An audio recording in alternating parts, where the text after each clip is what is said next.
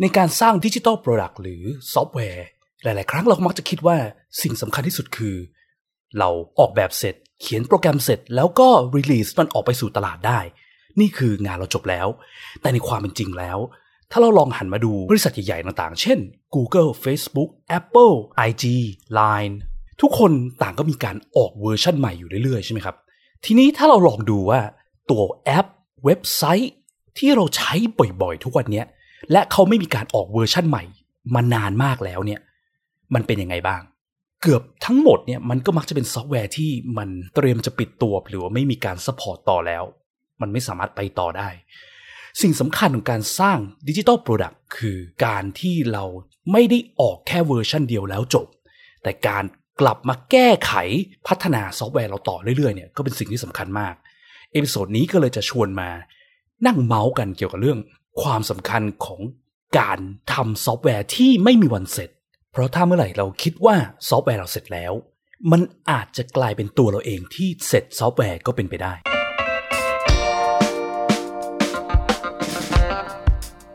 ยินดีต้อนรับเข้าสู่ Praxis Podcast รายการที่จะพูดถึงการพัฒนา product ให้ดีที่สุดสำหรับลูกค้าของคุณ เพื่อธุรกิจที่ยั่งยืนกว่าด้วยกระบวนการ user experience design และ research กับผมพิษพิจารณาลัตนาที่คุณ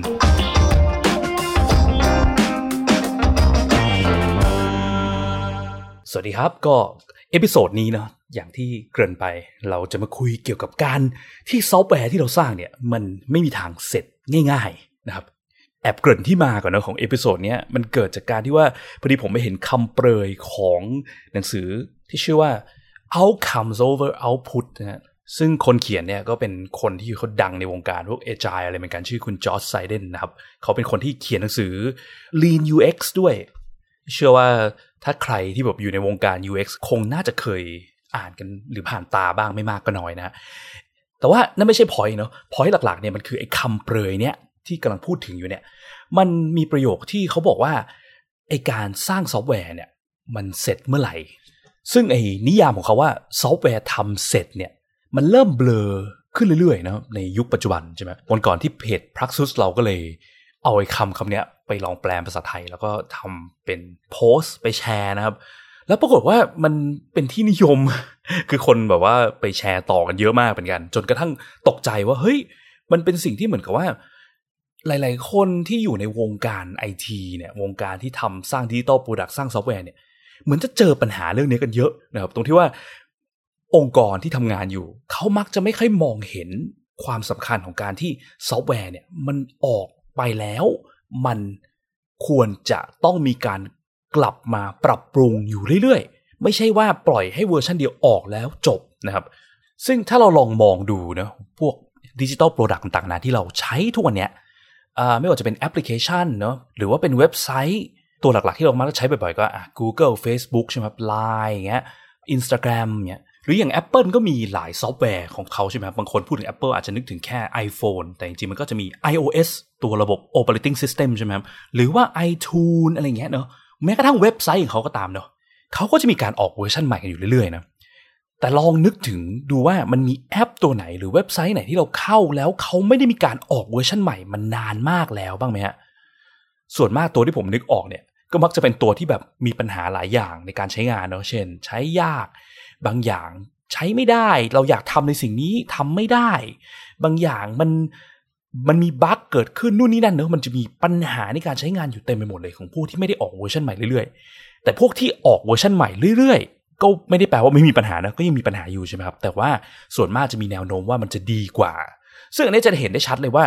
การสร้างซอฟต์แวร์ หรือดิจิ t a ลโปรดักต์เนี่ยมันจำเป็นที่จะต้องมีหลายเวอร์ชัน ไม่ใช่ว่าออกแค่เวอร์ชันเดียวแล้วมันจะ work นะครับ มันมีโอกาสสูงมากเลยที่มันไม่ work แต่ปัญหาอย่างหนึ่งเนี่ยมันคือการที่ว่าคนที่สร้างซอฟต์แวร์เนอะหรือองค์กรที่สร้างซอฟต์แวร์หรือดิจิ t a ลโปรดักต์เนี่ยโดยเฉพาะอย่างยิ่งถ้าเป็นองค์กรมือใหม่คือแบบ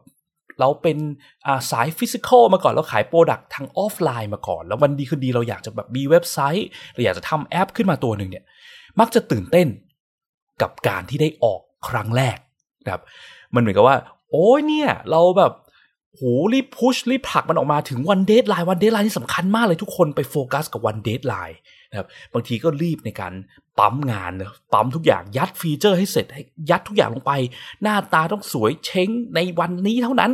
เมื่อวันที่เราออกเสร็จปุ๊บ จะเหมือนกับว่าเราถึงเส้นชัยทุกอย่างมันจบ แต่จริงๆมันไม่ใช่ใช่ไหมเพราะว่าการที่เราออกเนี่ยมันยังไม่ได้เป็นสิ่งที่บอกอะไรอะไรเราเลยว่าไอ้ที่เราสร้างมาเนี่ยมันจะเวิร์กจริง ๆ หรือมันจะมีปัญหามากขึ้นนะครับ ซึ่งต้องขอย้อนกลับไปเนาะกับสิ่งที่ไอ้พอดแคสต์ผักสดเนี่ยเราพยายามจะพูดอยู่ตลอดเวลาก็คือว่า ความยากของการเข้าใจ user need มันยากมากใช่ไหมครับโอกาสที่เราจะสร้างของมาอย่างหนึ่งแล้วมันตรงกับสิ่งที่เป็นเป็น need ของ user เนี่ย มันน้อย โดยเฉพาะอย่างยิ่งในโลกแห่งดิจิทัลเนี่ย มันยิ่งยาก เพราะอะไร เพราะว่าดิจิทัลเนี่ยมันทำได้แทบทุกอย่างเลยใช่ไหมครับ มันโหเราจะสามารถอยากทำอะไรก็ทำอะ ในมือถือในแอปหนึ่งแอปเนี่ย มันสามารถทำได้ตั้งแต่บอกอะเล่นเพลงถ่ายรูป นู่นนี่นั่นใช่ไหมส่งข้อมูลไปยังอินเทอร์เน็ต ดึงข้อมูลจากต่างประเทศจากทวีปอื่น เข้ามาแสดงให้เราเห็นภายในไม่กี่วินาทีอย่างเงี้ย คือมันทำหลายอย่างได้ มัน powerful มาก เวลาที่เราพูดถึง digital productพอมัน powerful มาก มันก็มีโอกาสสูงมาก ที่เราจะสร้างของแล้วมันไปคนละทางกับสิ่งที่คนต้องการ มันก็เลยจำเป็นที่เราจะต้องเข้าใจให้ได้ว่า user นี้ที่แท้จริงมันคืออะไร แต่ความยากก็คือว่าไอการเข้าใจว่า user นี้ที่แท้จริงคืออะไรเนี่ยมันไม่ใช่เรื่องง่าย จากที่เคยพูดมาแล้วพูดอีกเนาะเพราะว่าหนึ่งก็คือ user เองก็ไม่รู้ตัวว่า need ของตัวเองคืออะไร ซึ่ง need มันต่างกับ want เนาะอย่างที่เคยพูดมา need มันคือสิ่งที่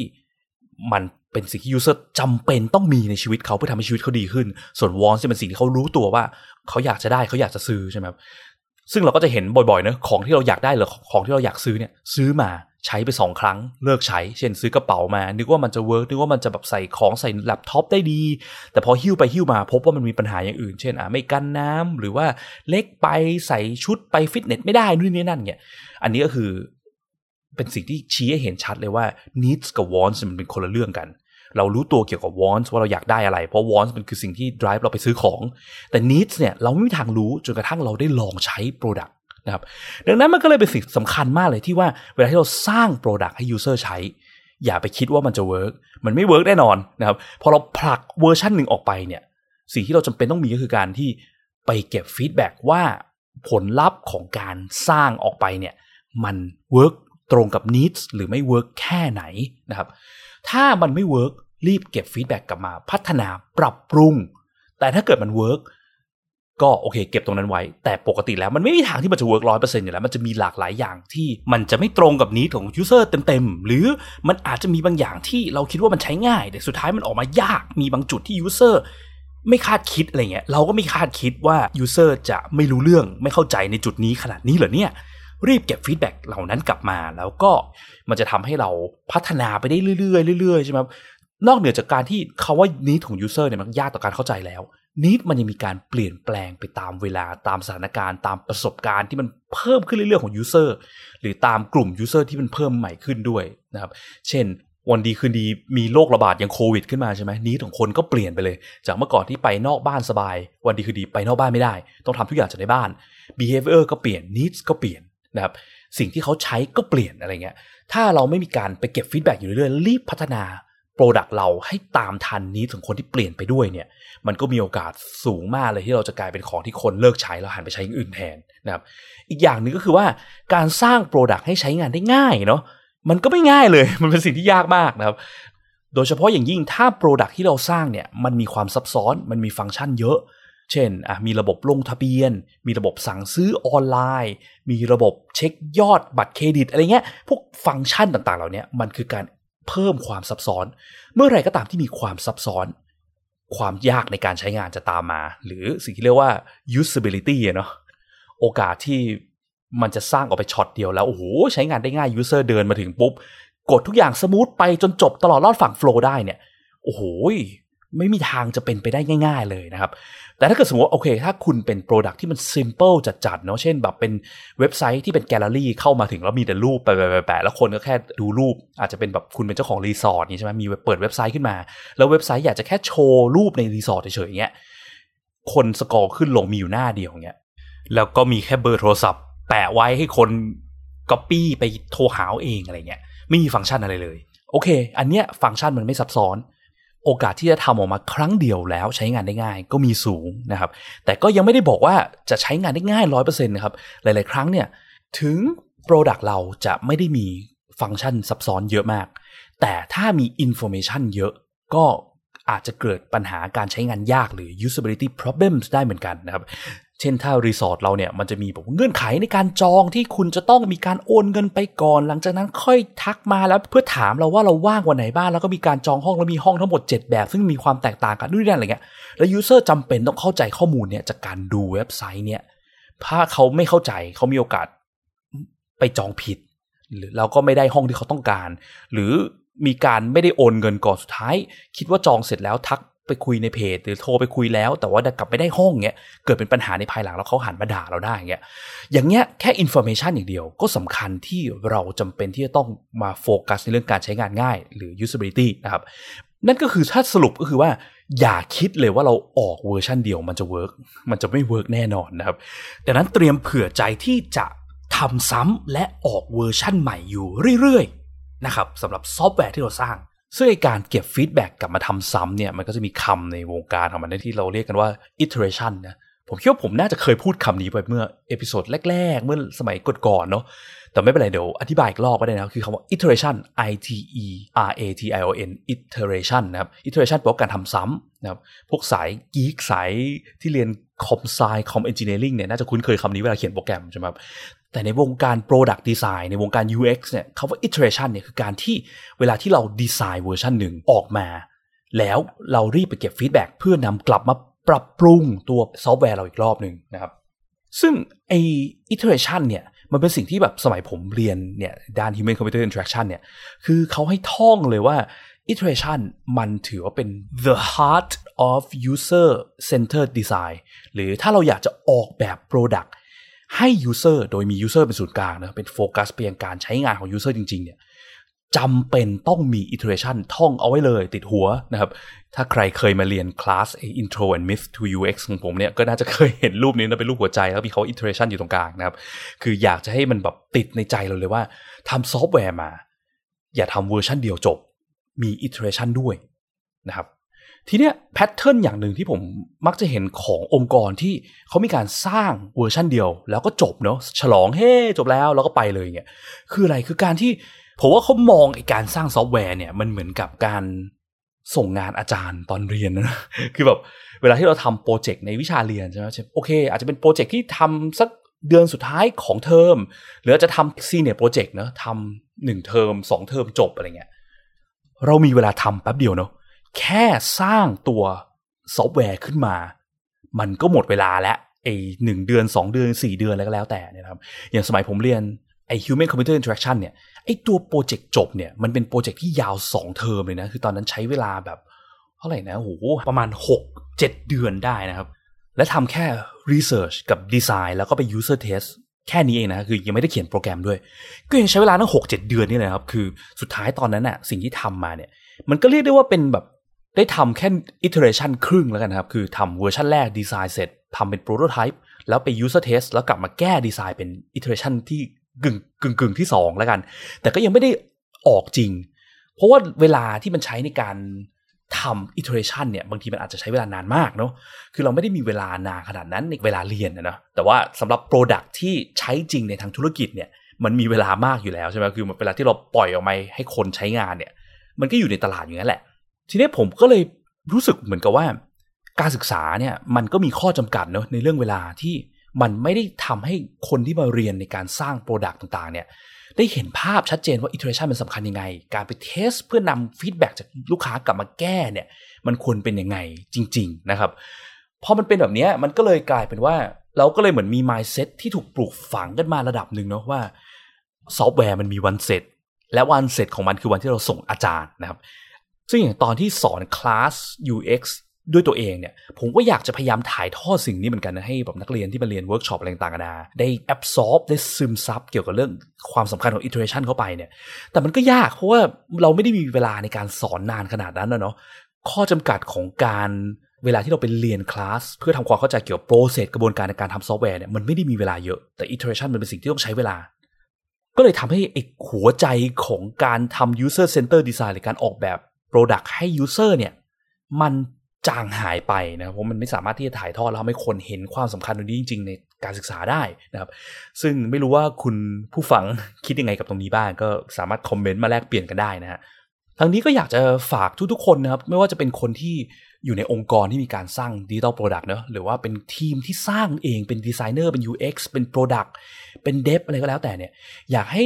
มองเห็นความสำคัญของการที่ไม่ได้ออกเวอร์ชันเดียว เตรียม resource เตรียมเวลาเผื่อไว้หน่อยหนึ่งนะครับ อย่างน้อยโอเค ถ้าเราไม่ได้มีเวลามีทีมงานประจำที่จะนั่งทำซอฟต์แวร์ทุกวันทุกวันกับโปรเจกต์เนี้ยซอฟต์แวร์ตัวเนี้ยตัวเดียวเนี่ยไปเรื่อยๆ หรือว่าบางทีเราก็อาจจะแบบไปจ้างบริษัทข้างนอกช่วยทำซอฟต์แวร์ของเราใช่ไหมครับ อย่างน้อยก็อย่าออกเวอร์ชันเดียว เตรียมเผื่อไว้สักปีละครั้งก็ยังดีนะครับ มีการแบบไปเก็บ feedback จากลูกค้าด้วยการทำ user test หรือการแบบว่า เก็บข้อมูลจาก call center ที่โทรเข้ามาบ่นเกี่ยวกับการใช้งานแอป หรือเว็บไซต์เรา หรือว่าอาจจะไปดูคอมเมนต์ใน App Store Play Store ดูคอมเมนต์ใน Facebook Page ได้หมดเลย พวกนี้คือ feedback ที่มาจากลูกค้านะครับ แล้วเก็บกลับมาปรับปรุงตัวซอฟต์แวร์เราแล้วออกเวอร์ชันใหม่ ซึ่งแน่นอนว่าช่วงแรกๆเนี่ย feedback มันจะเลวร้ายมากนะครับโอกาสที่ครั้งแรกเราปล่อยซอฟต์แวร์ หรือ digital product เราออกไปแล้วมันจะ work เป๊ะมากเนี่ยมันต่ำมาก แถมจากประสบการณ์ส่วนตัวที่ได้คลุกคลีกับการสร้างซอฟต์แวร์เนี่ย หลาย ๆ ครั้งเวลาที่เราไป redesign เวอร์ชันใหม่ แล้วเราปล่อยเวอร์ชันใหม่ที่ redesign ไปแล้วเนี่ยมันอาจจะแย่กว่าเวอร์ชันที่แล้วก็เป็นไปได้นะครับ บางครั้งเนี่ย product owner หรือว่าลูกค้าเนี่ยตกใจจัด เฮ้ยทำไม user ด่าเรามาแรงขนาดนี้วะรีบ rollback กลับไปใช้เวอร์ชันที่แล้วเดี๋ยวนี้ อันเนี้ยระวังนะมันจะผิดมาก ๆ เลย เพราะว่าถ้ากระบวนการออกแบบเรามันมีที่มาที่ไปเนาะเราทำเพื่อแก้ปัญหา เรามีการออกแบบเพื่อคิดในจุดต่างๆ ครบเพียงพอแล้วเนี่ย มันเป็นไปได้ง่ายมากเลยที่เราจะออกเวอร์ชันใหม่ปุ๊บแล้วมันแย่มันมีปัญหาการใช้งาน แต่ไม่ใช่ว่าแปลว่ามันไม่ work แปลว่าเราควรจะรีบปรับไอสิ่งที่มันไม่ work ตอนเนี้ยที่เวอร์ชันใหม่ user เขาด่าเนี่ยด่าจุดไหน รีบปรับ ซึ่งการปรับตรงเนี้ยมันจะใช้เวลา ไม่มากนะครับใช้ resource ไม่มาก ผมเรียกว่าการ fine tune แล้วกันนะครับไอ้ fine tuning เนี่ยตรงเนี้ยทำนิดเดียวแล้วมันจะออกมาดีกว่าเวอร์ชันที่แล้วมาก ๆแต่หลาย ๆ ครั้ง common mistake ที่มักจะเจอบ่อยคือ ไม่ยอมปรับตรงนี้การรีบตกใจตื่นตระหนกนะครับนั่นก็คือไอการออกเวอร์ชันถัดไปเนี่ยซึ่งมันอาจจะไม่ใช่เวอร์ชัน2นะอาจจะเรียกมันว่าเวอร์ชัน1.1 เวอร์ชัน1.2 อะไรเงี้ยมันเป็นสิ่งที่ต้องรีบทำรีบออกให้เร็วที่สุดหลังจาก launch ครั้งแรกนะครับ แต่ถ้าไม่ได้มีลูกค้าแบบด่ารุนแรงมาเงี้ยยังไงก็ยังอยากจะแนะนำให้เตรียมออกสักอีกเวอร์ชัน2เวอร์ชันหลังจากเวอร์ชันแรกที่ออกทันทีนะครับ ซึ่งอาจจะทำประมาณนี้ก็ได้นะครับ คือออกเวอร์ชันแรกปุ๊บรีบเตรียมการเก็บ feedback จากลูกค้าอาจจะทำ user test ทีหนึ่งหรือว่าฟังลูกค้าบ่นแล้วออกเวอร์ชันใหม่อีกสักสองสามเดือนตามมา แล้วออกอีกเวอร์ชันหนึ่งแล้วก็ใช้เวอร์ชันที่3เนี่ยไปเรื่อยๆก่อนก็ยังดีนะครับ แต่ว่าในอนาคตก็ควรจะต้องกลับมา revise ตัวแผนด้วยว่าเราจะมีแผนในการออกเวอร์ชันใหม่ถัดไปอีกยังไงได้บ้างนะครับ อย่าออกเวอร์ชันเดียว เพราะถ้าออกเวอร์ชันเดียว มันมีโอกาสสูงมาก ที่ซอฟต์แวร์ที่คุณทำมาเนี่ย มันจะเป็นการเอาเงินไปทิ้งลงแม่น้ำเป็นการตำน้ำพริกละลายแม่น้ำหมดนะครับ เพราะว่าการสร้าง digital product แต่ละตัวมันไม่ถูกเนาะมันใช้เงินเยอะ โดยเฉพาะอย่างยิ่งถ้าเราเป็น digital product ที่มันมีความซับซ้อนใช่ไหมอย่างถ้าโอเค ถ้าอย่างที่บอกตอนแรกไปว่า เว็บไซต์รีสอร์ทเนี่ยที่ฟังก์ชันน้อยมาก มีแค่รูปให้คนมา scroll ดูข้อมูลแล้วอาจจะแบบมีเบอร์โทรให้ก๊อปปี้ไปโทร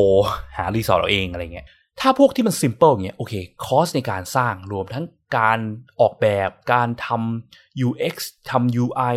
เขียนโปรแกรมทั้งหมดอาจจะแบบโอเคอาจจะหลักหมื่น หรือหลักพันปลายก็อาจจะพอเป็นไปได้ใช่ไหมแต่ถ้าเกิดว่าเราเป็น product ที่เริ่มซับซ้อนขึ้นไปแล้ว โอเค เป็นเว็บไซต์ e-commerce ของบริษัทเนี่ย โอ้โหแค่ความซับซ้อนระดับ e-commerce simple simple ที่เราแบบเบสิกสุดที่เราเคยเห็นกันในเว็บไซต์บ้านๆทั่วไปเนี่ยก็น่ากลัวแล้วที่จะทำเวอร์ชันเดียวนะครับเพราะว่ามันมีโอกาสสูงที่เราอาจจะทำมา แล้วบางอย่างที่คนต้องการใช้มันกลับทำไม่ได้ หรือ information บางอย่างที่สำคัญสำหรับ user เรากลับไม่ได้ใส่ไว้ แล้วสุดท้าย user ไม่สามารถตัดสินใจซื้อของกับเราได้ หรือว่ามันก็มีโอกาสสูงที่ user จะใช้งานเราไม่ได้ ใช้ไปแล้วงงสับสนไม่กล้าใช้ต่อสุดท้ายก็ไม่มีใครใช้อัตราที่ user ของเราจะใช้งานเนี่ยก็ต่ำนะครับ เพราะว่าทุกวันนี้งานที่ผมทำในที่เป็น consult ด้วย แล้วก็เป็นการไปช่วยคนแก้ปัญหาในเรื่องด้าน user experience ของ Product ในองค์กรต่างๆเนี่ยเจอเรื่องคนที่สร้าง Product ออกมา แล้วไม่มีคนใช้สูงมากนะครับ และไอการที่บอกไม่มีคนใช้เนี่ยคือเลทการใช้งานจริงๆอะอยู่แบบต่ำกว่า 10%เนี่ยนะครับลงทุนสร้างของไปหลักแสนหลักล้าน สุดท้าย กลายเป็นว่าคนใช้งานจริงๆแบบหลักร้อย อะไรเงี้ยก็กลายเป็นว่า user หนึ่งคนเนี่ยเราต้องทุ่มทุนในการ acquire user หนึ่งคนถึงระดับแบบคนละหมื่นสามหมื่นห้าหมื่นอะไรอย่างเงี้ยเลยเหรอ ผมว่ามันมันไม่คุ้มค่าเนาะสู้ไป invest ไปทุ่มทุนกับการทำ user experience process ในการไป user test เพิ่มเติม หรือว่าไปวิเคราะห์สิ่งที่ได้จาก call center จากอะไรจาก social media จาก app store play store ที่เมื่อกี้พูดไปเนี่ยแล้วเอา feedback นี้กลับมาพัฒนาเพิ่ม เพิ่มเวลาอีกหน่อยหนึ่ง เพิ่ม cost อีกนิดหนึ่งแต่มันจะทำให้ rate คนใช้งานเนี่ยเพิ่มขึ้นอย่างมหาศาลได้เลยนะครับ เพราะถ้าเราไม่มาสนใจตรงนี้กันให้มากขึ้นเนี่ยผมก็เห็นว่ามันจะก่อให้กลายเป็น waste หรือซอฟต์แวร์ที่โดนทิ้งขว้างเพราะไม่มีคนใช้เยอะมากนะครับ แล้วมันเป็น cost ที่ผมว่ามันมันเสียไปเปล่าประโยชน์เยอะนะครับอยากให้ในบ้านเราเนี่ยวงการ ซอฟต์แวร์หรือ digital product เนี่ยพัฒนากันดีขึ้นสร้างของแล้วมันเกิดประโยชน์กับผู้ใช้และ business จริง ๆ มากกว่าการที่สร้างไว้แล้วปล่อยทิ้งปล่อยขว้างแล้วสุดท้ายมันก็กลายเป็นไม่มีใคร happy เลยสักคนใช่ไหม business ก็ invest ไปเปล่าประโยชน์ user ก็ต้อง suffer กับของที่ใช้งานยากมีปัญหาการใช้งานเต็มไปหมด หรือไม่ตอบโจทย์นี้จริง ๆ สิ่งจริง ๆ ที่ user ต้องการอะไรเงี้ยนะครับเผื่อเวลาเผื่อ resource กันไว้ เพื่อทำ iteration ถัดๆไปจะดีกว่านะครับ episode นี้ก็เท่านี้แล้วกันนะครับ แล้วพบกันใหม่ episode หน้าครับ สวัสดีครับ สุดท้ายถ้าคุณชอบ episode นี้นะครับรบกวนช่วยกดไลค์กดแชร์ episode นี้ด้วยนะครับ แล้วก็ถ้าคุณยังไม่ได้กด Follow อย่าลืมกด Follow หรือ Subscribe ในช่องทางที่คุณฟัง เพื่อที่จะได้ไม่พลาด เมื่อเรามี episode ถัดๆไปออกนะครับ หรือถ้ามีคำถามมี feedback หรือว่ามีสิ่งที่อยู่ในใจที่อยากจะฟังเกี่ยวกับเรื่องเกี่ยวกับการสร้าง Product ด้วยกระบวนการ User Experience Design Research เนี่ยนะครับ ก็สามารถกดที่ลิงก์ในฟอร์มด้านล่างของ episode นี้เพื่อที่จะส่งคอมเมนต์ feedback หรือว่าคำถามหรือไอเดีย episode ถัดๆไปมาให้เราได้เลยนะครับ แล้วก็พบกันใหม่ใน episode หน้าครับ สวัสดีครับ